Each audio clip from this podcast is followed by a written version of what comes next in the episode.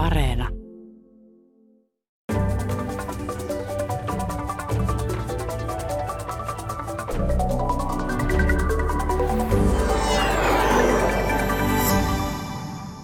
Tänään me puhumme siitä, mitä jihadistit EU-alueelta loppujen lopuksi haluavat ja miksi heidän tekemänsä terrori-iskut kohdistuvat juuri sinne, minne ne kohdistuvat.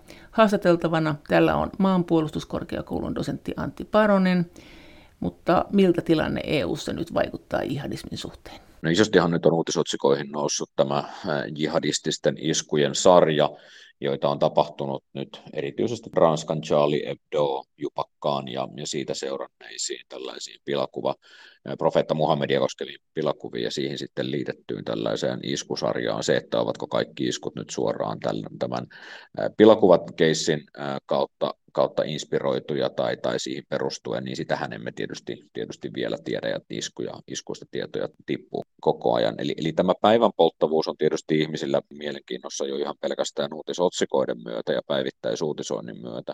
Mutta tietysti tuolla näiden uutisotsikoiden takaa löytyy paljon tietoa ja faktaa, jota esimerkiksi Europol vuosittain kerää. Ja, ja, ja tällaisen tiedon perusteella voidaan sanoa, että Euroopassa aina tuolta 2015-2016 ollaan tällaisissa sekä pidätystilastoissa että sitten myös iskumäärissä ja estetyissä ja toteutuneissa iskumäärissä, niin ollaan laajasti terrorismissa tullut alaspäin, mutta erityisesti jihadistisessa terrorismissa ja jihadistisessa liikehdinnässä ollaan terrorismi että iskufrekvenssi on tullut alaspäin, niin kuin on myös pidätysten määrä. Tarkoittaako tämä oikeasti jotain vai onko tämä tyyntämyrskyn edellä? Mitä siitä arvellaan? No erilaisia tietysti veikkauksia.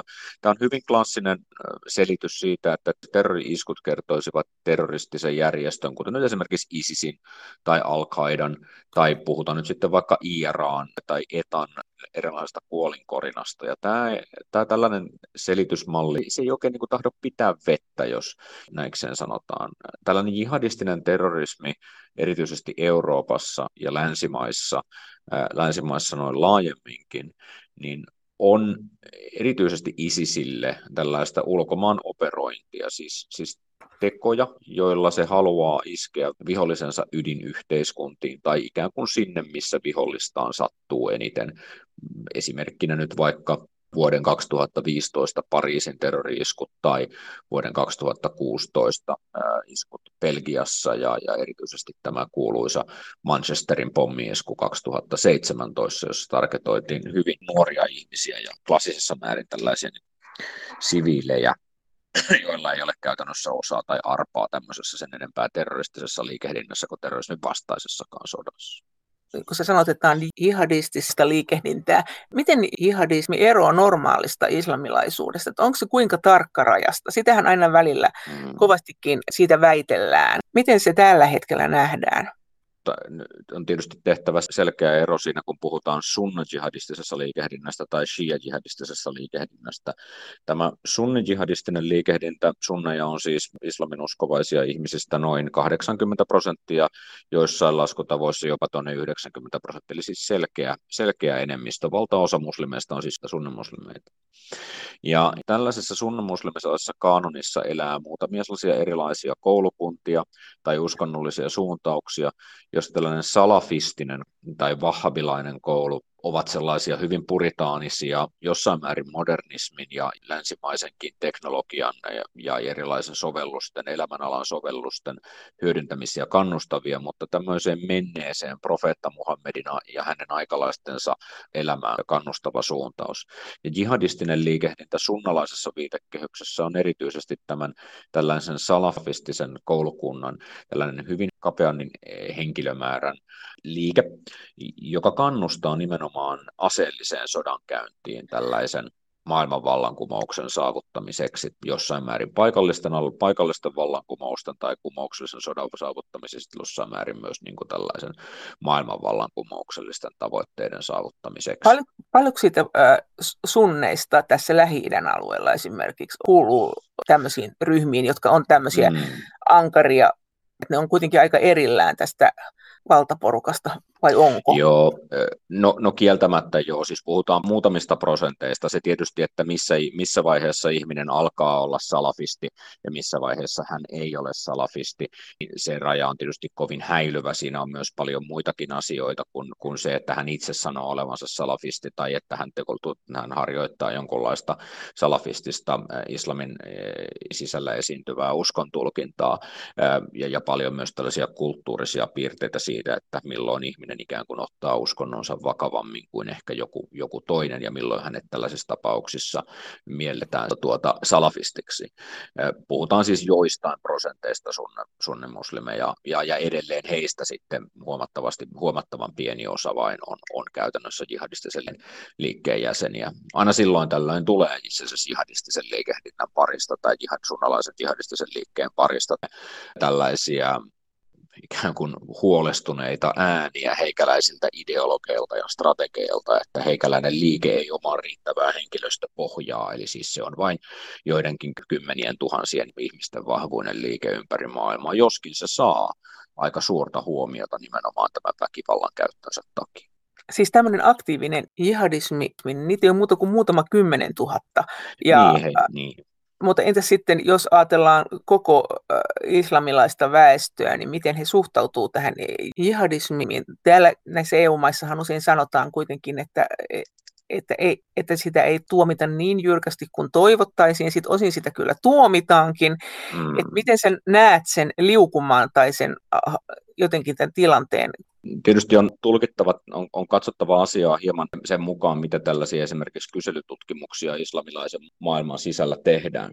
Ja nämä, jos, jos katsotaan esimerkiksi kysymyksen asettelua, jossa kysytään, että onko itsemurhaiskun toteuttaminen missään tilanteissa tai joissakin tilanteissa hyväksyttävää, niin tämä eroaa tämä, tämä vastaaminen ihan selkeästi esimerkiksi palestiinalaisella väestöllä irakilaiseen väestöön. Ja palestiinalaisessa väestön keskuudessa tällaisten iskujen toteuttaminen, sitä kannatetaan useiden kymmenen prosenttien vastaaja-aineiston perusteella. Joissakin tapauksissa 40 tai jopa yli 40 prosenttia on sitä mieltä, että itsemurhaiskujen toteuttaminen joissain tapauksissa on hyväksyttävää.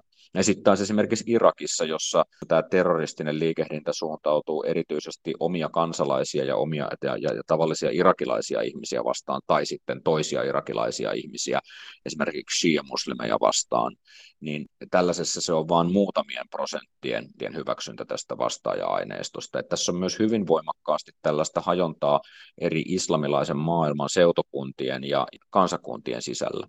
On toki totta, että, että joissain tapauksissa saatetaan yleisessä mielipiteessä kokea, että joku isku esimerkiksi profeetta Muhammedin kunnian puolustamiseksi on sellaisenaan tehty hyvin oikeaan moraalirakenteeseen nojaten, mutta sitten, että miten se, millä keinolla se toteutetaan ja ketä vastaan se toteutetaan, niin siinä saatetaan sitten nähdä tällaisia ristiriitoja sellaisen hyvän elämän ja hyvän islamilaisen elämän, elämän kokemisen välillä.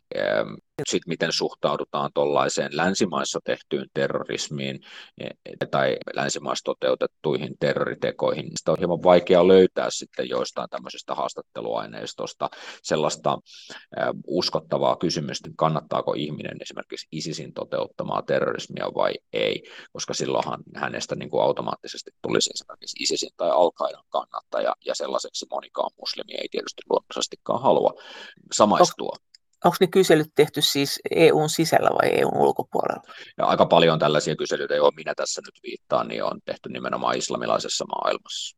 Entä sitten EUn sisäpuolella, että mikä on tämä suhtautuminen? On olemassa tämmöisiä miten nyt sanoisin, laittomuuden alueita tai tällaisia asuinkortteleita, jopa kaupungin osia esimerkiksi Belgiassa, jossa vaikka ihmisiltä ei välttämättä sellaista äänekästä hyväksyntää saadakaan, niin jonkunlainen hiljainen hyväksyntä tällaiselle terroristiselle liikkeen, liikehdinnälle on, josta osaltaan kertoo se, että tällaisia Euroopassa terroriskuja toteuttaneita henkilöitä pystyy piileksimään tai tällaiset verkostot pystyvät elämään tuollaisissa laittomuuden alueilla. Valitettavasti tutkimustietoa minulla ei tähän hätää ole niin referoida. Mutta minkälaista terrorismia EU-alueella on? Maanpuolustuskorkeakoulun dosentti Antti Paronen. Jos me katsotaan tuon Europolin vuosittain keräämää tilastollista dataa, niin vuodelta 2019 meillä on 57 terrori-iskua etnonetionalistista tai separatistista terroriiskua, josta 55 tehtiin Pohjois-Irlannin alueella, eivätkä nämä ole juurikaan ylittäneet uutiskynnystä. Sen sijaan jihadistisen liikehdinnän tekemät iskut ovat hyvinkin raportoituja, raportointia iskuja ympäri Eurooppaa, kuten tässä nyt viime aikoina ollaan tämän vuoden osalta havaittu. Eli iskut ovat ikään kuin sellaista noissa etnonationalistisessa liikehdinnässä sellaista no, erittäin voimakkaissa lainausmerkeissä herrasmiesterrorismia, jossa käytetään jotain kirjepommeja ja ennakkovaroitetaan poliisia, että jossain roskakorissa tai auton alla on pommi ja sitten se räjäytetään tai ollaan räjäyttämättä ja niin edespäin.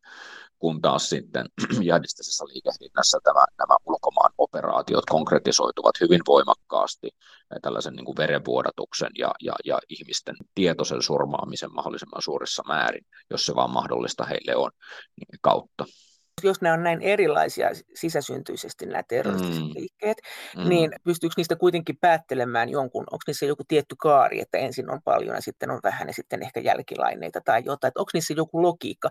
Voidaanko me sanoa, että me kenties kuljetaan jotain käyrää ja nyt me ollaan kohta jossain? Tässäkin on aika mielenkiintoisia sellaisia erilaisia, erilaisia selitysmalleja.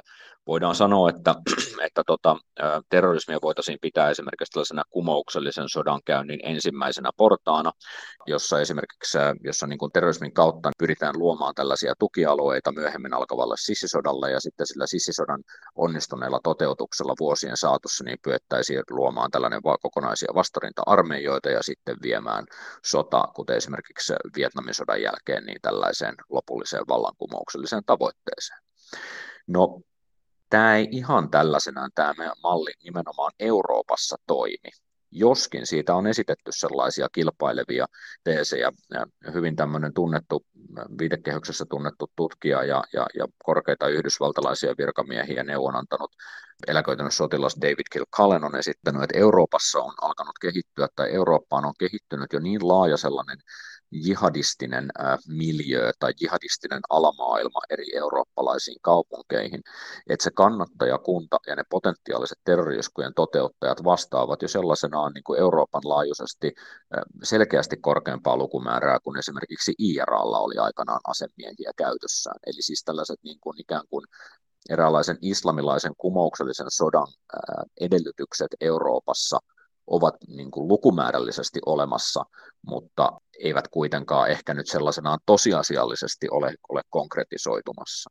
Ja näin ollen me päästään sellaiseen yhteen erilliseen selitysmalliin, joka on tällaisen aktivoitumisen ja mobilisoitumisen välinen raja.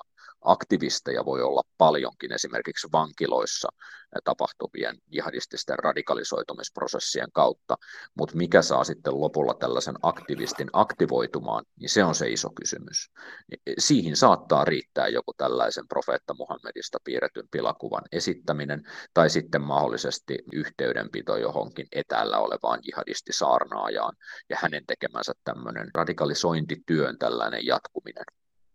Miten tämä tilanne muuten eri puolilla Eurooppaa eroaa siis siinä, että miten terrorismi siellä toimii ja sitten se, että miten ne eri jäsenmaat tähän reagoi? Mikä on se järkevin tapa ehkä mm. reagoida? Mm. Eikö sinulle tullut ihan uusia paikkoja, missä on ollut terroriskuja?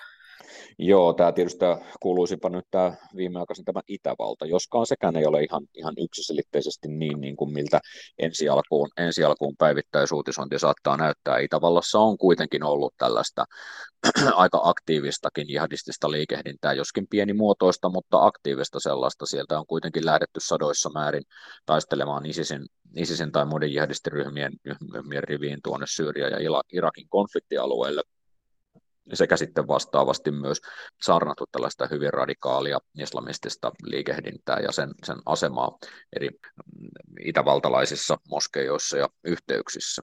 Mutta keskeistä näistä nyt on, on, on, on sanoa se, että, että tällaisia ydinmaita ovat luonnollisesti Ranska ja Belgia, Iso-Britannia, jossain määrin jopa Espanja. Ja nämä vastatoimet eri eurooppalaisissa kansakunnissa eroavat aika oleellisesti toisistaan.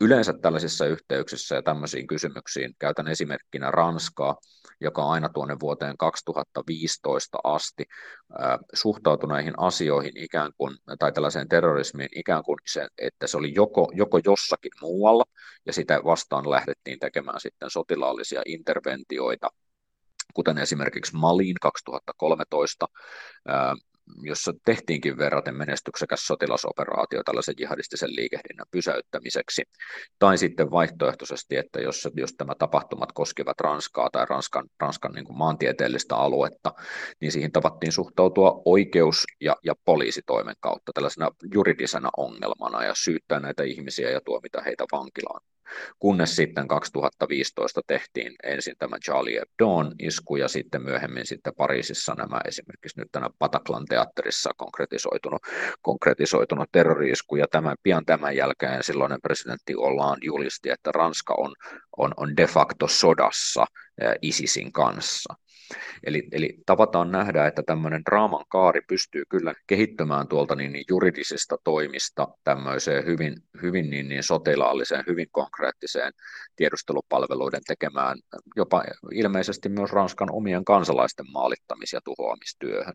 Eli tässä niin kuin on, on monenlaisia tapoja aina tämän Ranskan esimerkin valossa, että sitten myös esimerkiksi pohjoismaisissa kansakunnissa, jossa Tanska on, on ottanut hyvinkin tällaisen selkeän juridisen, juridisen tavan käsitellä asioita ja, ja, ja aktivoida ihmisiä tällaisten deradikalisaatio-ohjelmien kautta ja, ja jossain määrin ilmeisesti myös onnistunut siinä. Niin. Onko se pakko nyt ottaa siis tämmöinen oikeudellinen juridinen näkökulma tähän, että ihmisiä saa tappaa ja terrorismi pitää tota, niin kuin rangaista ja se pitää mennä oikeuteen, vai mitä sä tarkoitat sillä juridisella niin kuin asenteella? Voiko niin. se jättää tekemättä?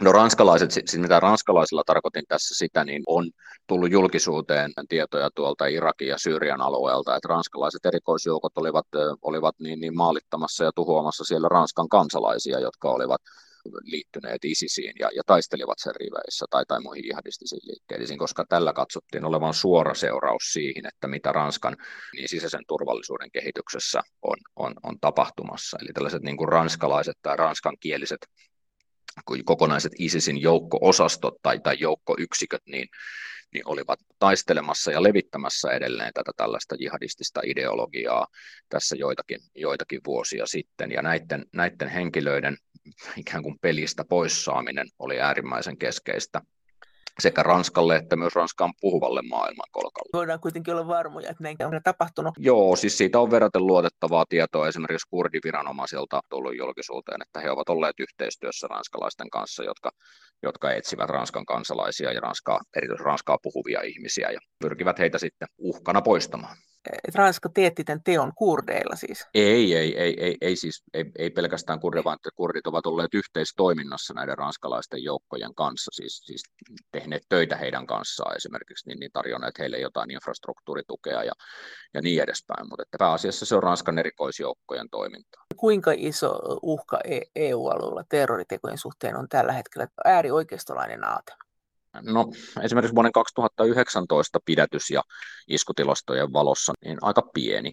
Puhutaan siis sellaisesta huomattavasti pienemmästä uhasta kuin esimerkiksi äärivasemmistolaisen tai jihadistisen liikkeen tuoma tällainen uhka. Mutta on tietysti sanottava, että alueellisia eroja tässä on ihan huomattavasti.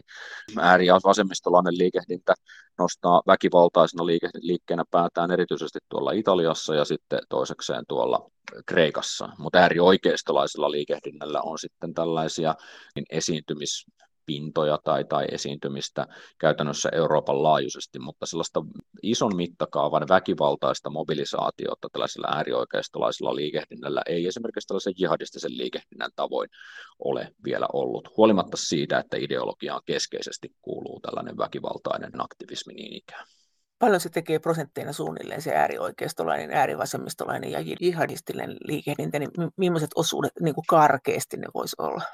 Pitää kyllä tarkistaa, että toisitte tuosta Europolin materiaaleista ja se on käytännössä hieman, vanhaa toi tieto. No jos me katsotaan esimerkiksi Euroopassa 2019 tehtyjä iskuja, niin järjestöisen liikehdintässä tehtiin 21 iskua, äärioikeistolainen liikehdintä teki 6 ja äärivasemmistolainen liikehdintä teki 26. Ja näistä valtaosa näistä viimeksi mainituista tapahtui Italiassa. Jihadistista ja äärioikeista liikehdintää sitten ympäri Eurooppaa. Minkälaisia ne äärivasemmistolaiset liikkeen iskut sitten on? Kuinka järjestäytynyttä se on ollut? Vuonna 2019 tämä käytännössä kolminkertaistu, tämä äärivasemmistolaisen liikehdinnän terroriteot, ja, ja tota, tähän liittyy aika paljon myös, myös pidätyksiä, ja ne nimenomaan kolminkertaistu. Ja tämä käytännössä oli siis tällaisia niin kuin väkivaltaisia mielenosoituksia tai mielenosoituksia, jotka sitten ylty, ylty väkivallan teoiksi ja, ja sitten niin, niin tapahtui tällaisia yhteenottoja sitten turvallisuusviranomaisten kanssa. Eli siis voidaan puhua vähän vähemmän tämmöisestä suunnitelmallisesta liikehdinnästä sen sijaan tällaisesta hyvin spontaanista ää, mellakointiin ja, ja tällaiseen liittyvästä, liittyvästä toiminnasta. Äärioikeistolainen liikehdintä, niin minkälaisia terrori-iskuja se on sitten tehnyt? Nämä on ollut iskujen pidätykset mitkä on liittynyt tällaisille iskujen valmisteluja, jossa on löydetty siis ampuma-aseita ja tällaista. Nämä liittyy siis niin, tota, tällaiseen kohdistettuun väkivaltaan liittyviä iskuja, jotka tietysti jossain määrin muistuttavat toisiaan jihadistisen liikehdinnän organisoitumistapojen kanssa. Mikä on nyt todennäköisesti ollut se tehokkain tapa niin kuin vähentää sitä terrorismia, vai onko sellaista tapaa vielä löydettykään tällä hetkellä? No erityisesti tuo jihadistisen liikehdinnän, joka, joka sellaisenaan on jossain määrin tapahtunut nyt tällaisessa julkisessa puhunnassa, sellainen niin kuin vedetään yhtäläisyysmerkkejä jihadistisen terrorismin ja terrorismin kanssa ylipäätään, joka siellä on ehkä hieman virheellinen tulkinta, niin siinä keskeisesti minun mielestäni on, on, on, on onnistuttu siinä äh, vähentämisessä, että sitten ennaltaehkäisemisessä niin tällaisen äh, monikansallisen tiedustelutiedon jaon ja, ja, ja viranomaisten puuttumistoiminnan kautta. Eli, eli yksinkertaisesti sellainen niin kuin kova turvallisuus on tässä jossain määrin saavuttanut menestystä. Maanpuolustuskorkeakoulun dosentti Antti Paronen, mikä on jihadismisen liikkeen päämäärä EU-alueella? Mitä he haluavat? Jihadistisessa liikehdinnässä tällainen pistemäisten terroritekojen tekeminen huolimatta niiden ajoittaisesta suurestakin uhrimäärästä, niin niitä pidetään tämmöisen kolmannen kehän organisaatioiden, sosiaalisen liikkeen organisaatioiden tekeminä tekoina, joissa ihmisiä pyritään aktiivisesti sitten tuhoamaan nimenomaan tällaiseksi vihollistahoiksi koetuissa maissa. Ja tällä edelleen pyritään sitten niin kuin saamaan aikaan tämmöistä vääräuskoisten maissa tapahtuvaa väkivaltaista aktivoitumista, joiden kautta sitten ikään kuin hyökätään näitä mainittuja vääräuskoisia maita ja valtiollisia toimijoita vastaan siellä, missä se heitä eniten sattuu. Siis se on ikään kuin väkivaltaa väkivallan itsensä nimissä koska jihadistisen liikkeen parissa tiedostetaan, että heillä ei ole tällaista mahdollisuutta ikään kuin vielä aloittaa tämmöistä väkivaltaista kumouksellista sotaa esimerkiksi Ranskassa tai Belgiassa. Onko se päämäärä? Nyt pitää taas sit käsittää, että jihadistisen liikkeen keskeinen elementti siis tällaisessa lähes kumouksellisessa sodassa, niin sitä tavattaisiin ajatella nyt länsimaisesti, että, että tämmöisellä organisaatiolla – pitäisi olla joku tämmöinen päämäärä, joka muistuttaisi jotain sodan voittamista.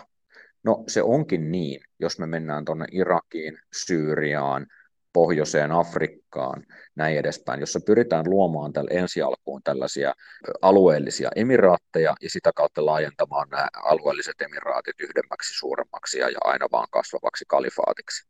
No tämän, tämän näiden välittömien emiraattien vaikutusalue, jos tällaista voisi sanoa, niin ulkopuolella toteutettava väkivalta on tällaista kostoiskumentaliteetilla tapahtuvaa, tapahtuvaa väkivallan käyttöä.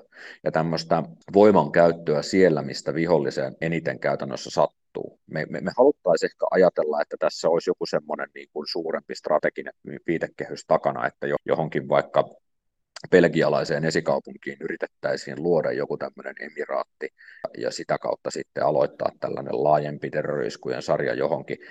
Ja varmaan se joidenkin mielikuvissa saattaisi näin ollakin, mutta sitten toisaalta ihan yhtä lailla siellä tiedetään liikehdinnän parissa siis, että, että se on verraten mahdotonta. Ja näin ollen ne väkivallan teot ovat tällaisia itsetarkoituksellisia, eräällä lailla tällaisia niin kuin identiteettirakenteita muodostavia tekoja, joiden kautta ihmiset sitten pyrkivät ottamaan osaa tämmöiseen ikiaikaiseen ja ikuiseen kumoukselliseen sotaan tai tällaisen uskonnolliseen sotaan, jolla on tällaisia kumouksellisia vuosisataisia päämääriä kyllä, mutta välittömässä läheisyydessä tai välittömässä niin kuin aikajänteessä tai lyhyen tai keskipitkänkin ajan, ajan jänteessä, niin niitä ei välttämättä voida sitten esimerkiksi yhden ihmisen aikana saavuttaa. Kaatuuko se sitten, koska ihmiset kuitenkaan ei, niin kuin suurin osa ei tee terroritekoja, ei niin mikä se on se est? Onko se ihan tämmöinen normaali, niin kuin, tietenkin pelko siitä omasta kohtalostaan, mutta siis semmoinen myötätunto ja sääli, että siellä on että siellä on niin kuin ihmisiä, jotka voi olla tosi mukavia, että miksi tehdä näin. Onko tämä, onko tämä se syy, tai siis mitkä, mitkä niin kuin ajatusmallit siinä taistelee. Mutta siinä, koska mm. siinä on se uskonto vielä takana, niin se tavallaan voisi kuvitella, että se moraali tulee sieltä uskonnosta sitten kuitenkin jotenkin. No se vastustajan dehumanisointihan on tämmöinen klassinen piirre tämmöisessä ihan siis kaikessa sota, kaikessa sodan käynnissä ja, ja, ja, ja kaikkien armeijoiden keskuudessa. Vastustaja tavataan nähdä, nähdä toisena ja, ja, me, ja oma, oma sotajoukko käytännössä sitten tavataan nähdä tällaisena tiukkaa kohesiota ja tiukkaa moraalia moraalisiin tulkintoihin kannustavana, kannustavana toimi, toimijana, joka tekee oikeutettua väkivaltaa pyrkiessään omiin, omiin tavoitteisiinsa tai, tai käyttää tarvittaessa oikeudettua väkivaltaa tavoitteisiin pyrkiessään tällaisia jihadistisia kertomuksia kuunnellessa tai, tai näin edespäin, niin ei voi välttyä siltä tulokulmalta, että, että huolimatta siitä, että nämä ihmiset esimerkiksi tietävät asuvansa vääräuskoisten valtakunnissa, kuten he asiaa, asiaa ilmaisevat, niin siitä huolimatta se, se vääräuskoinen yhteisö siinä, siinä ulkopuolella todellakin koetaan sellaiseksi vääräuskoiseksi, ja sitä kautta se on helppo dehumanisoida se, se vastustaja, jota vastaan sitä väkivaltaa lähdetään tekemään. Mutta kuten sanoit, niin valtaosa muslimeista, jotka asuvat länsimaissa, eivät tietenkään koe näin. Eh, siis millään muotoa, että he, he jollain lailla asuisivat vihollisyhteiskuntien yhteiskuntien sydämessä. Valtaosallehan uskonnon oman uskontonsa harjoittaminen on hyvin yksityinen asia, ja, ja ei voidakaan olettaa, että, että, että, että tällaista niin kuin laajaa liikehdintää tällaisen, tällaisen toiminnan taakse ylipäätään saataisiinkaan onko se sitten, jos ajattelet sitä, kun nyt on puhuttu, että islam tulee ja valtaa EU-alueen loppupeleissä, että, että tänne syntyy niin paljon islamin uskoisia, he ottavat vallan ja sitten on vielä ISISkin ja, ja näin. Mm. Näet sä tämän tämmöisenä? Onko tämä, onko tämä susta uskottava uhka, siis uskottava tämmöinen tulevaisuuden näkymä? No jos sitä uhkana pitää, niin ilman muutahan ihminen löytää perusteluita sille, että miten joku asia hänen niin, niin, äh, kokemakseen kokemakseen uhaksi voi konkretisoitua. Siis selvä asiahan se on, että, Euroopassa olevien islaminuskoisten ihmisten, äh, ihmisten syntyvyys on korkeampi kuin kanta-eurooppalaisen tai, tai esimerkiksi kantaranskalaisen tai kanta-ruotsalaisen väestön syntyvyys. Ja jos tällainen jatkuu, niin totta kai, ihan se, selvä asiahan se on, että, että, että silloin tällainen islaminuskoinen väkimäärä, tai, tai ei voi sanoa islaminuskoinen väkimäärä, mutta niin kuin muslimitaustainen väkimäärä lisääntyy sit siinä, siinä maassa. Jos tämän kokee uhkaksi, niin, niin se on sitten jokaisen henkilökohtainen kysymys. Se, että, että, koenko minä sen uhkaksi tai en, niin se ei ole relevantti tämän keskustelun kannalta, vaan se, että, että, niin, niin, jos ihminen, ihminen näkee, että, että tällaisella on, on niin kehityspotentiaalia huonoon suuntaan, niin luonnollisesti sellainen tulkinta myös jokaiselle meille syntyy. Mutta sitähän on sanottu, että sitähän on sanoneet jotkut, että se on tämmöinen strategia, että paitsi että terrori-iskut, niin myös, myös on strategia ää, se, että muslimitaustaiset ihmiset valtaavat Euroopan ja, ja valta siirtyy ja sitten ehkä voidaan tehdä tästä islamilainen maailma. Mutta uskot sä, että se on strategia? Onko se jonkun strategia todella? Että sehän on kiinnostavaa.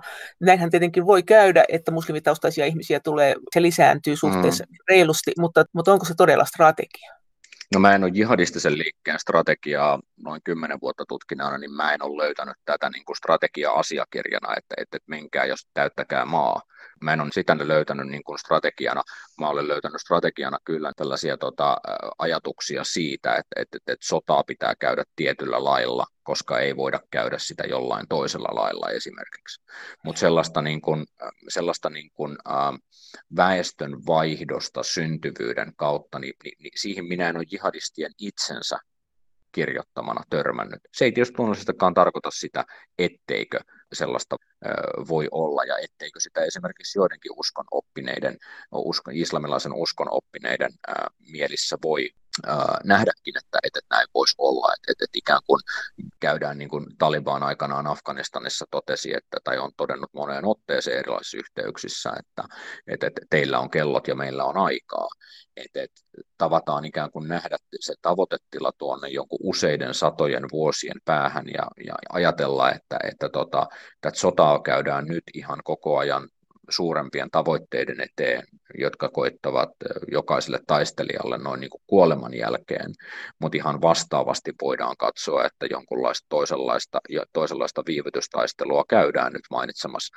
mainitsemassa syntyvyyden kautta, mutta minulla ei kyllä niin sellaista, sellaista aineistoa, aineistoa tullut vastaan, että mä, mä näkisin, että tässä olisi niin kuin tämä syntyvyyden, syntyvyyden käsittely ollut keskeistä. No, tietysti täytyy myöntää, että mä käsittelen aika paljon enemmän niin kuin nimenomaan sotaan ja terrorismiin ja, ja väkivallan käyttöön liittyviä aiheita. Maanpuolustuskorkeakoulun dosentti Antti Paronen, mutta onko ne terroriskut, jotka täällä Euroopan alueella tapahtuu, niin onko ne aina kuitenkin periaatteessa reaktioita lähinnä siihen, mitä tapahtuu esimerkiksi Syyriassa tai täällä, missä nyt taistellaan? Vai onko mm. niin, että siellä on siellä strategian seassa myös tämmöinen niin kuin Euroopan valtaamistrategia, vai onko se vaan sitä, että halutaan estää, ettei Eurooppa, eurooppalaiset tule sinne niin kuin taistelemaan esimerkiksi vastapuolille? Joo, jos toi ensin mainittu olisi totta, niin me ei välttämättä nähtäisi terroriiskuja Ranskassa, koska, koska jos, me, jos me ajateltaisiin niin, että, että esimerkiksi vuonna 2003, kun Yhdysvallat hyökkäsi Irakiin ja Ranska ei siihen mukaan lähtenyt, niin siitä huolimatta me on nähty koko 2000-luku Ranskassa nousevaa terrorist, terroristista liikehdintää nimenomaan jihadistisessa viitekehyksessä.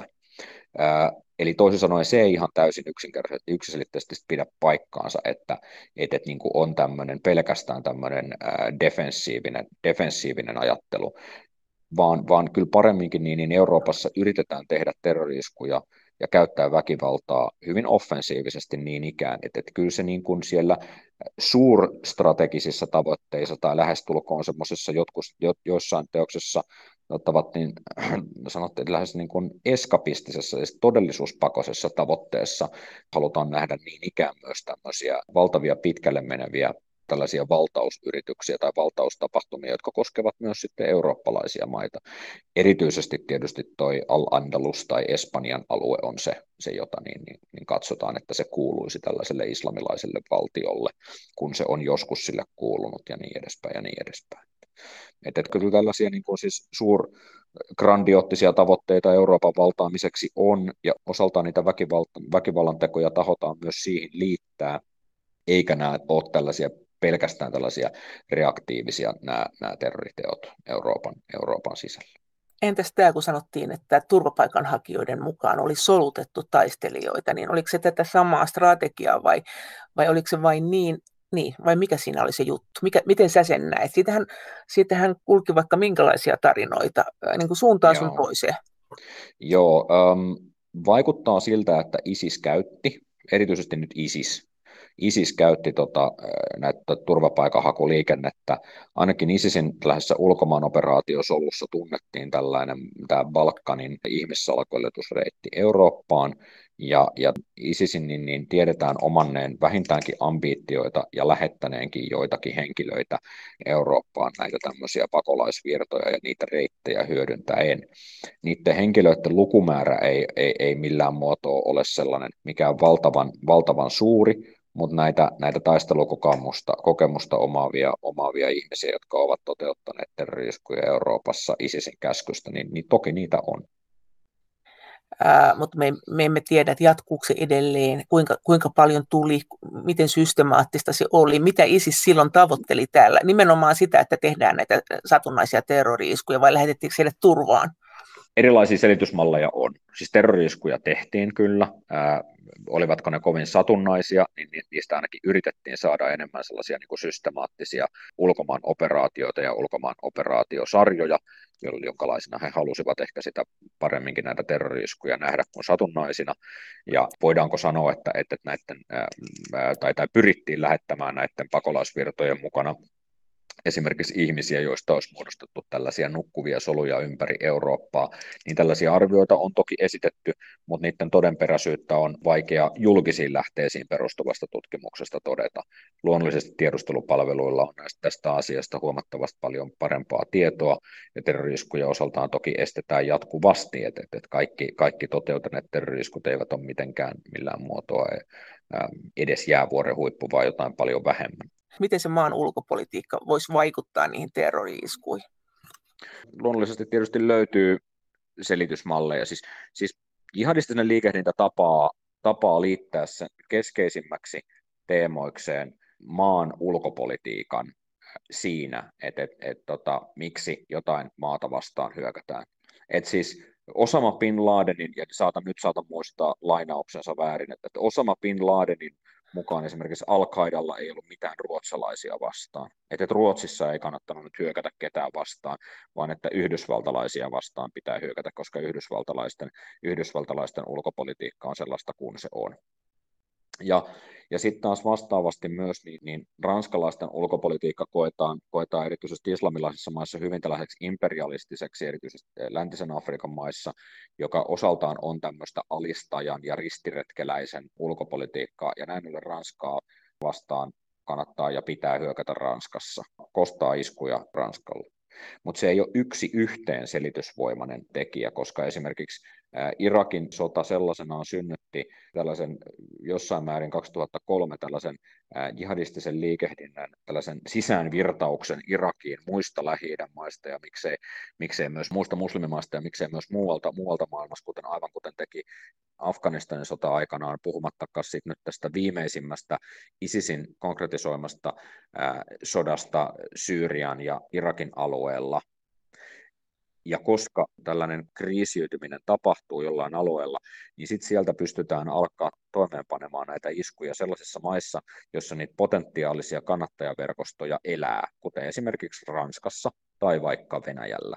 Venäjällä se ei ole onnistunut niin erinomaisen hyvin syystä tai toisesta. Me emme ehkä tiedä Venäjän tilanteesta ihan, ihan niin paljon kuin voisimme tietää, mutta, myöskin on huomioitava, että tästä pyritään myös niin, niin tekemään niitä iskuja sellaisissa paikoissa, jossa on sellaisia turvallisuusjärjestelmien poikkeamia, jossa esimerkiksi tiedusteluviranomaiset eivät seuraa kaikkia tällaisia radikaaleja niin tehokkaasti kuin voivat, jota sitten minä olen toki Euroopassa tekemään.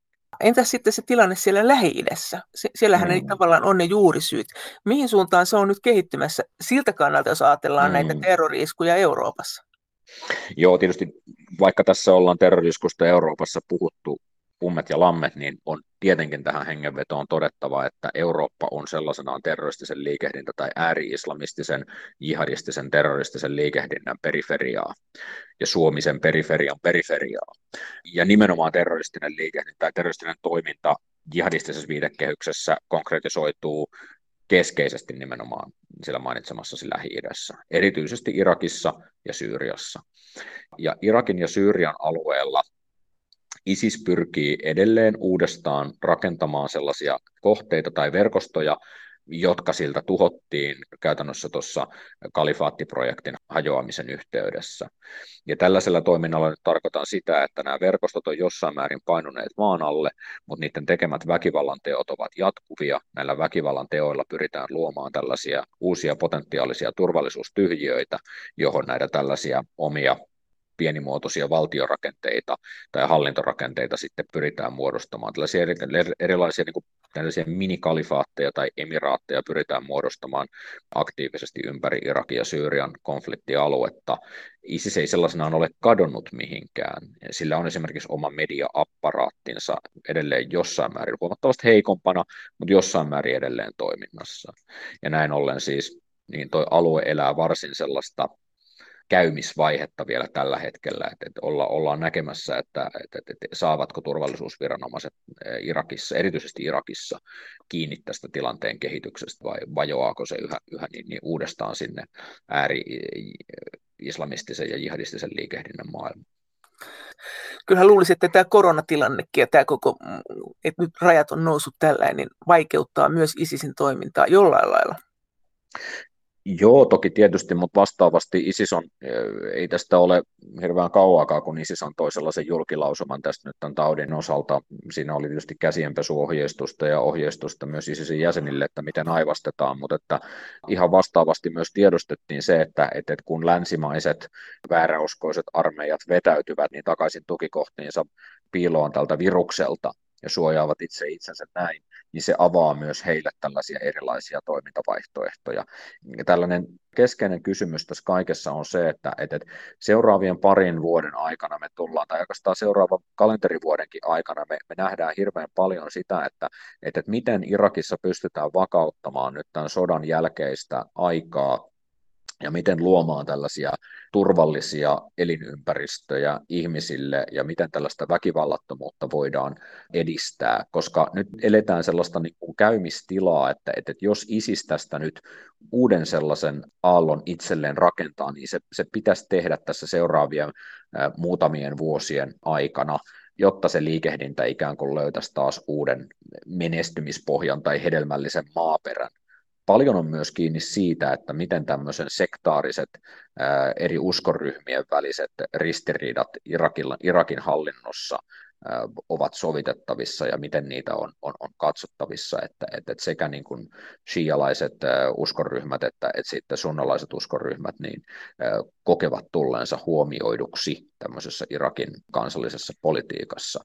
Ja mikäli tällainen niin kuin tasapuolisuuden politiikka saa menestystä osakseen, niin sitä mukaan myös sitten ISISin kyky hyödyntää sellaisia niin kuin kansaryhmien välisiä sovittamattomia vastakkainasettelun tiloja, eli poliittisia konflikteja, niin, niin, niin se pienenee luonnollisesti. Mutta kuinka paljon noin ihan sotatieteellisesti, niin kuinka kauan voi olla tämmöinen ryhmä, joka elää tämmöisen epäjärjestyksen luomisesta? Joo. Et, eihän tämä voi olla semmoinen kauhean iso menestystarina. Ei tämä ikuinen ole. Siis kumouksellisen sodankäynnin tutkimuksessa puhutaan sellaista kymmenestä vuodesta.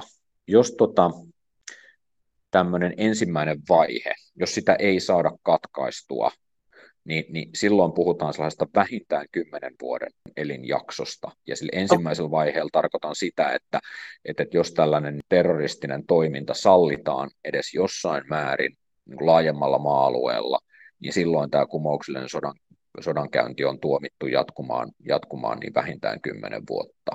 Ja valitettavasti ISISillä tämä tämmöinen ensimmäinen vaihe, se oli aika tämmöinen hypervaihe noin niin kuin tiivistettynä aika, aika lyhyeseen aikaväliinkin. Ja nyt ollaan palattu siihen sellaiseen kumouksellisen sodankäynnin toimintaedellytysten luomisen vaiheeseen, eli ensimmäiseen vaiheeseen, jos Mao Tse-tungin ajattelua haluttaisiin tällaiseen viitekehykseen tuoda. Ja tämä tarkoittaa silloin sitä, että, että niin kuin tämä kestää kyllä siis vuosia edelleenkin. Maanpuolustuskorkeakoulun dosentti Antti Paronen, Sä sanoit tuosta, että, että heitä on yritetty niin sanotusti lyödä Koranilla päähän, se ei ole toiminut, mutta jos nyt niin. ajatellaan ihan klassista Sunsin oppia, niin kyllähän jos nyt haluaa isistä vastaan taistella, niin kyllähän periaatteessa kuitenkin pitäisi päästä sinne niihin uskomuksiin kiinni ja vääntää niistä ja aiheuttaa hajaannusta, mutta eihän mekään nähdä semmoisia, että Olen entinen alkoholisti, nyt olen parantunut, olen entinen niin, isisläinen, niin. nyt olen parantunut. No joo, sitä on aika, sitä on aika vähässä, vähäisessä määrin sitä sellaista, niin kuin, että, että entisen radikaalin toimi, va, vaikka heitä korostetaankin esimerkiksi eurooppalaisessa viitekehyksessä julkisessa puhunnassa, niin ei heitä ihan, ihan valtavasti ole. Mä, joskus multa aikana, kun mä väittelin, niin multa kysyttiin tätä samaa kysymystä 2016, ja mä mä pitkään pohdin, että miten mä, siihen, miten mä niin kuin ihmisille selitän tai vastaan tätä, ja mä, mä yritin sen varsinkin vanhempien ikäisille ihmisille selittää niin, että jos te olisitte sosiaalidemokraatteina menneet puhumaan taistolaiskommunistille ää, tällaisesta niin kuin työväenliikkeen ihanuudesta, niin olisiko se uskonut? Niin, niin tuskinpa vaan, vaan hänen, hänen niin kuin mielessään oli vallankumous, ja väkivaltainen mahdollisesti vallankumous. Ja, niin tässä on vähän samanlainen asia, että, että niin kuin ihmiset, jotka on lähteneet tälle, tälle tänne niin kuin jihadismin tielle, niin toki he voivat muuttaa ajatusmaailmaansa. Mutta se heidän ajatusmaailmansa on maailmaa niin selkeällä tavalla mustaksi ja valkoiseksi maalaava, että sinne on hirveän vaikea lähteä sotkemaan jotain muita värejä. On olemassa oikeaa ja väärää heille, ja on paljon asioita, jotka ovat vääriä, ja hirveän vähän asioita, jotka ovat oikeastaan heidän maailmassaan oikeita. Ja käytännössä, jos sinne yrittää tunkea sillä omalla sellaisella mahdollisella toisella oikealla tai sellaisella jollain harmaan sävyllä, niin se on aika, silloin tällaisen liikkeen edustaja tulee hyvin nopeaksi siihen tulokseen, mitä kutsutaan takfirismiksi, eli siis siihen, että, että tuomitaan toinen muslimi vääräuskoiseksi siitä syystä, että hän ei edusta jotain, mitä itse katsoo oikeaoppisuudeksi. Ja tämä on yksi esimerkiksi egyptiläisen jihadismin yksi tunnusmerkillisiä piirteitä, tällainen takfiristiset, takfiristiset niin ääri-ääriryhmät ää, elivät tuossa 1990-luvulla Egyptissä. Tosin lyhyesti, mutta, mutta oli niitä kuitenkin.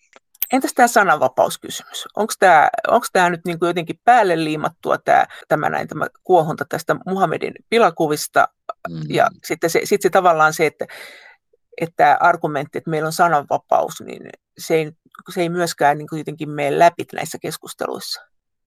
Niin, sekin on aika paljon riippuvainen siitä, että mitä sananvapaudella tavataan tarkoittaa. Eri eurooppalaisissa maissakin sananvapaus, sananvapauskeskustelu on hyvin erilaista. Siis, siis ranskalaisessa yhteiskunnassa se on hirveän voimakkaasti kiinni tällaisessa valistusaatteen aikaisessa perinteessä ja siitä semmoisesta, niin siitä on kehittänyt tällainen omanlaisensa radikaali sekularismi, mikä sinällään on, on hyvin pitkät historialliset juuret omaava, erityisesti ranskalainen, mutta miksei yleiseurooppalainenkin ilmiö.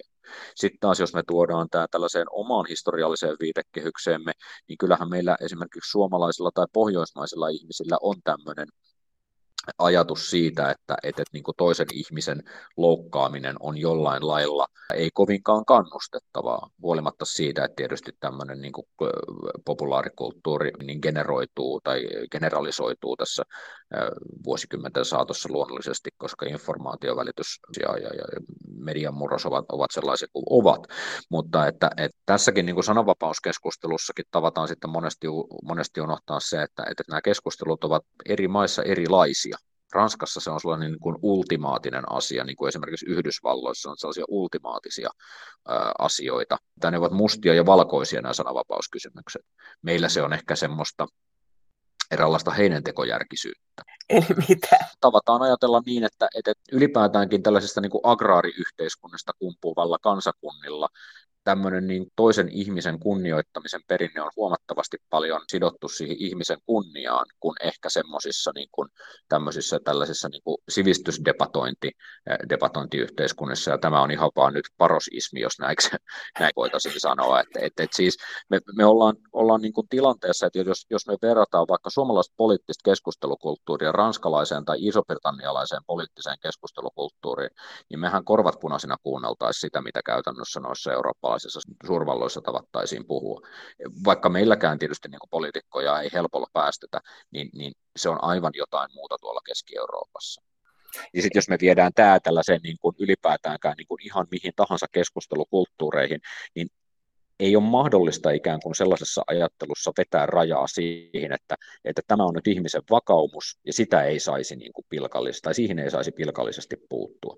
Tällaisessa keskustelukulttuurissa, joka Ranskassa elää tai vaikka Isossa Britanniassa elää, niin, niin sen, sen rajoittaminen on, on huomattavan vaikeaa. Meillähän se onnistuttiin tekemään lainsäädännöllä vielä aika pitkään mutta eihän se ole mitenkään, mitenkään tavatonta, että Suomessakin tämmöistä esiintyy. Onko nämä reaktiot, niin. reaktiot tota, voimistuneet näihin Muhammedin kuviin vai onko tämä ollut aina tämmöistä, että onko se vaan se, että Sali Hebon on niin kuin, vaan haluaa koskea tähän kipupisteeseen, tai siis on koskenut tähän kipupisteeseen ja me on huomattu, että on isot reaktiot kyllä.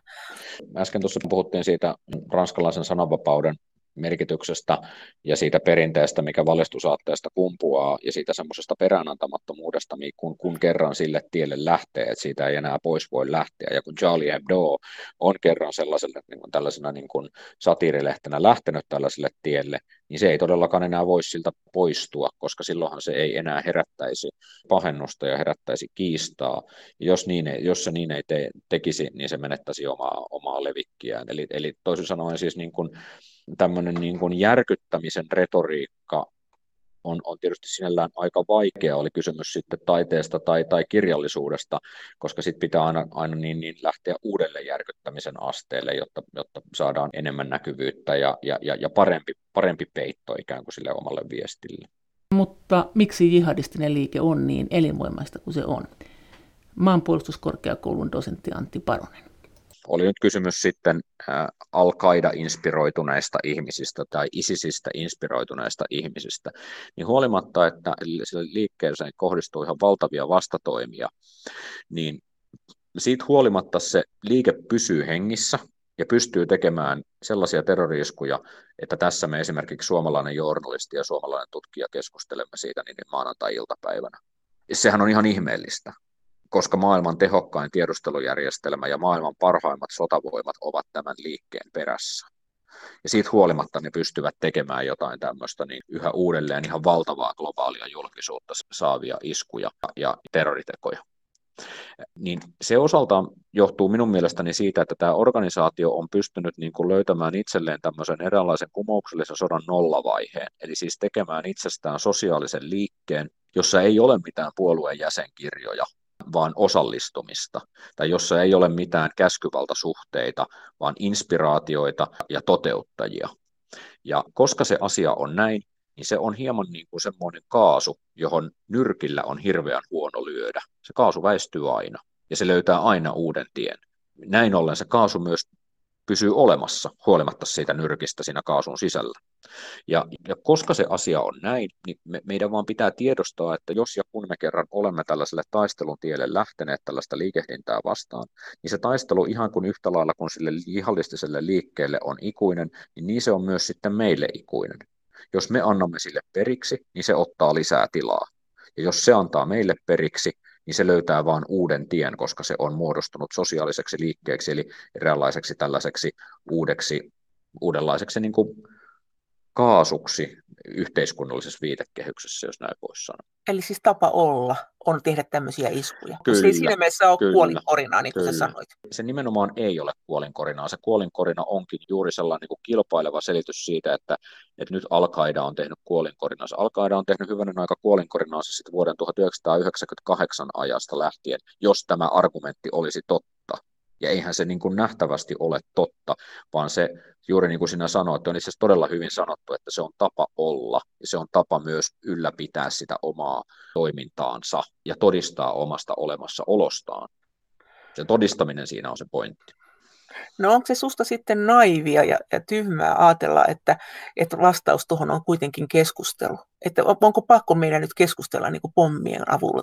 Vai onko se Ei niin, meidän, että se on, niin. se on niin kuin nössöyden ja heikkouden merkki, jos me nyt vaan keskustellaan, jos toiset katkoo päitä? Tässä on tietysti löydettävissä monta erilaista kerrosta. Muistan Helsingin poliisin ennaltaestävän yksikön, yksikön kanssa tästä asiasta keskustelen, ja heillä oli hirveän hyvä tapa hahmottaa tämä asia. Heillä on erilaisia tällaisia niin kolmion kerroksia siitä, että puhutaan radikalisoituvista ihmisistä, ja kolmion kerroksen alimmalla portaalla ovat sellaiset niin kuin esiradikalisoituneet ihmiset, sitten ovat siinä keskivaiheella olevat sellaiset niin kuin radikalisoitumisessa eteenpäin päässeet ihmiset, ja sitten siellä kolmion kärjessä ovat sellaiset ikään kuin peruttamattomasti radikalisoituneet ihmiset. Ja kaikkia näitä kerroksia vastaan pitää toimia hieman eri lailla. Ja siellä niitä alimpia kerroksia vastaan varmaan se semmoinen ennaltaehkäisevä toiminto, samoin kuin sitä keskimmäistä kerrosta vastaan saattaa auttaa, samalla kuin esimerkiksi sosiaalipoliittiset uudistukset ja, ja näin edespäin. Mutta sitten kun me aletaan puhumaan semmoisesta niin kuin kovasta väkivallasta, jota käyttävät tällaiset radikaalit ihmiset, jotka ei ole, ei ole enää mitään paluuta sellaiseen niin kuin tavalliseen elämään, eikä heillä ole mitään haluakaan palata tavalliseen elämään, niin ei heitä vastaan se semmoinen keskustelu ja semmoinen aina uusien mahdollisuuksien antaminen ikään kuin auta. En minä tarkoita sitä, että heitä pitää kaikki tappaa, ei tietenkään. Sehän olisi jo meidän omien arvojemme vastaista. Mutta vastaavasti pitää myös tiedostaa, että näitä ihmisiä on ollut ja heitä tulee edelleen olemaan. Joinain aikoina heitä on varmaan enemmän kuin joinain toisina aikoina, ja heidät koetaan uhkaksi tällaisen liikkeen viidekehyksen kautta, ja he ovat sellaisenaan uhka länsimaiselle elämänmenolle. Siitä ei niin kuin päästä yli eikä ympäri. Se, ovatko he läntisessä yhteiskunnissa tai eivät, niin ei kuitenkaan poista sitä potentiaalista uhkaa, että se, siitä syystä, että he kokevat meidät ja meidän tekemämme olemamme ja elämämme maailman uhaksi, huolimatta siitä, minkälaiset meidän esimerkiksi valtioiden ulkopoliittiset valinnat ovat. Me olemme vääräuskoisia per se, Aa, jos sä mietit EUta ja terrorismia, niin mikä tässä susta on se, se varsinainen ydinkysymys? Kyllä minä niin keskitän niin osaltaan turvallisuusviranomaisena ja tämmöisiin kysymyksiin erikoistuneena tutkijana niin huomioon siihen kolmion terävimpään kärkeen ja siihen, että miten sellaisen joukon toiminnan vapauksia saadaan mahdollisimman pieneksi koska sitä mukaan, kun saadaan terroriiskuja estettyä, niin sitä mukaan saadaan myös luonnollisesti vietyä viehätysvoimaa tällaiselta väkivaltaa keskeisesti omassa ideologiassaan käyttävältä liikehdinnältä. Tämä on vähän niin kuin joku urheilulaji, että, että jos on suomalaisia hyviä painonnostajia tai tenniksen pelaajia, maailmalla ja he nousevat julkisuuteen, niin se kannustaa painonnostoon ja, ja tenniksen peluuseen myös niin kuin suomalaisten nuorten ihmisten joukossa. Ihan vastaavasti, että jos tekee menestyksekkäitä terroritekoja, pääsee niiden kautta julkisuuteen ja saa niistä sellaisen äärimmäisen pahamaineisen maineen itselleen, niin se viehättää tiettyä ihmisryhmää jossain esimerkiksi ranskalaisilla syrjäytyneillä esikaupunkialueilla. Näin sanoi maanpuolustuskorkeakoulun dosentti Antti Paronen. Kiitos teille kommenteista, kiitos viesteistä. Kaikki kommentit ovat hyvin tervetulleita. Niitä voi lähettää edelleen sähköpostiin osoitteeseen maija.elonheimo.yle.fi ja sen lisäksi me voimme keskustella näistä asioista yhdessä Twitterissä aihetunnisteella Brysselin kone.